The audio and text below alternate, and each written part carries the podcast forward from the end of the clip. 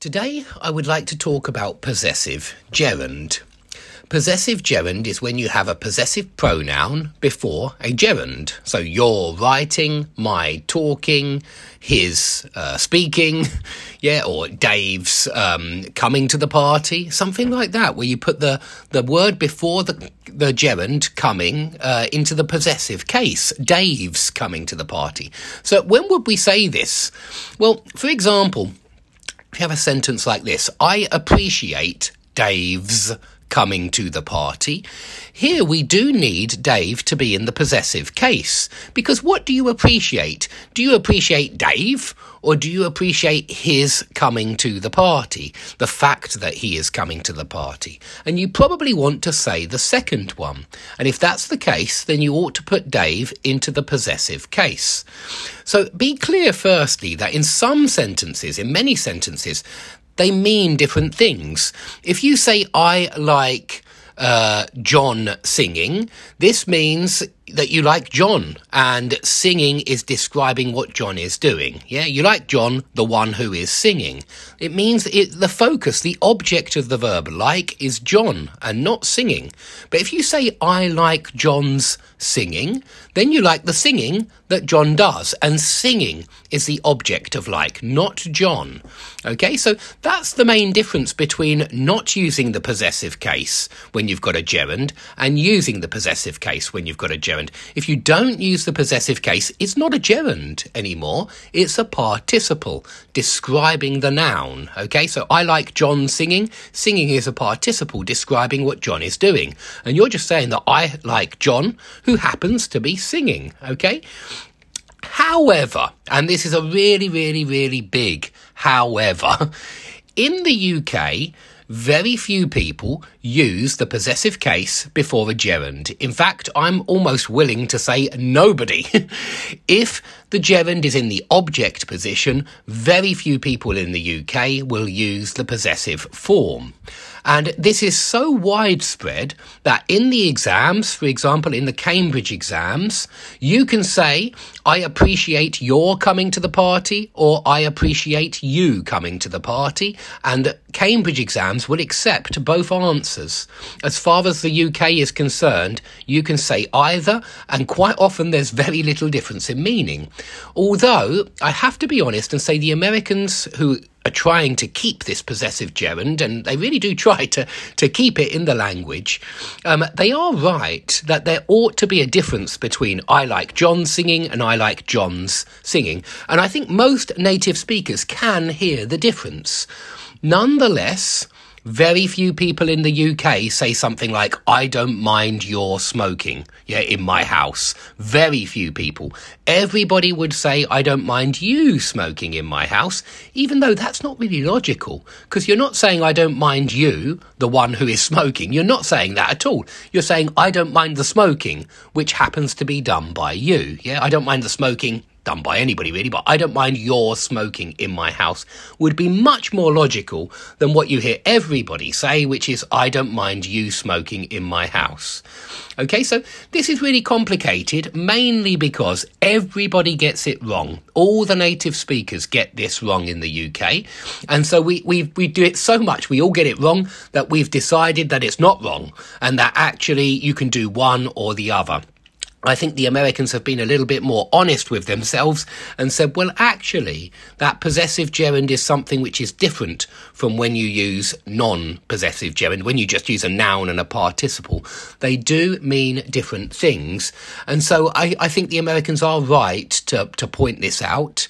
And it's been, it's been known about for a very long time. But the truth is that when it's in the object position, the gerund, we very often hear British native speakers um, just use the objective case and not use the possessive case, even though they should. Okay, so that's the truth here that we very often say, I appreciate you coming to the party. I very rarely hear, I appreciate your coming to the party.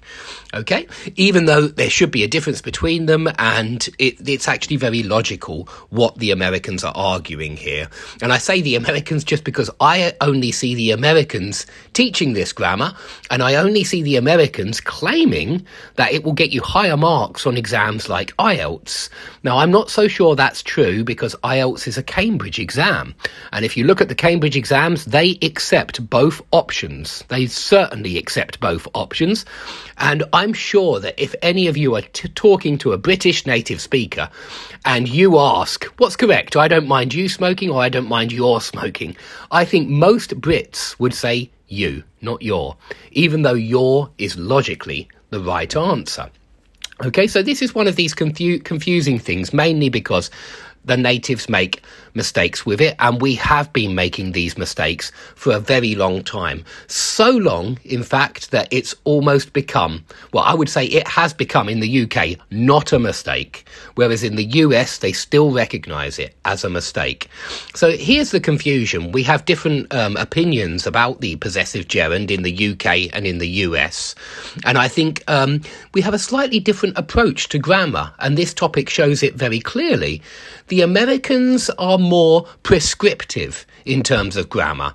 In other words, they say how we should use language. They, they prescribe rules for language. Oxford and Cambridge are far more descriptive. They don't prescribe the grammar rules, they describe the way we actually use language. And of course, they are right, at least in the UK, that very few people use possessive gerund when it's in the object position.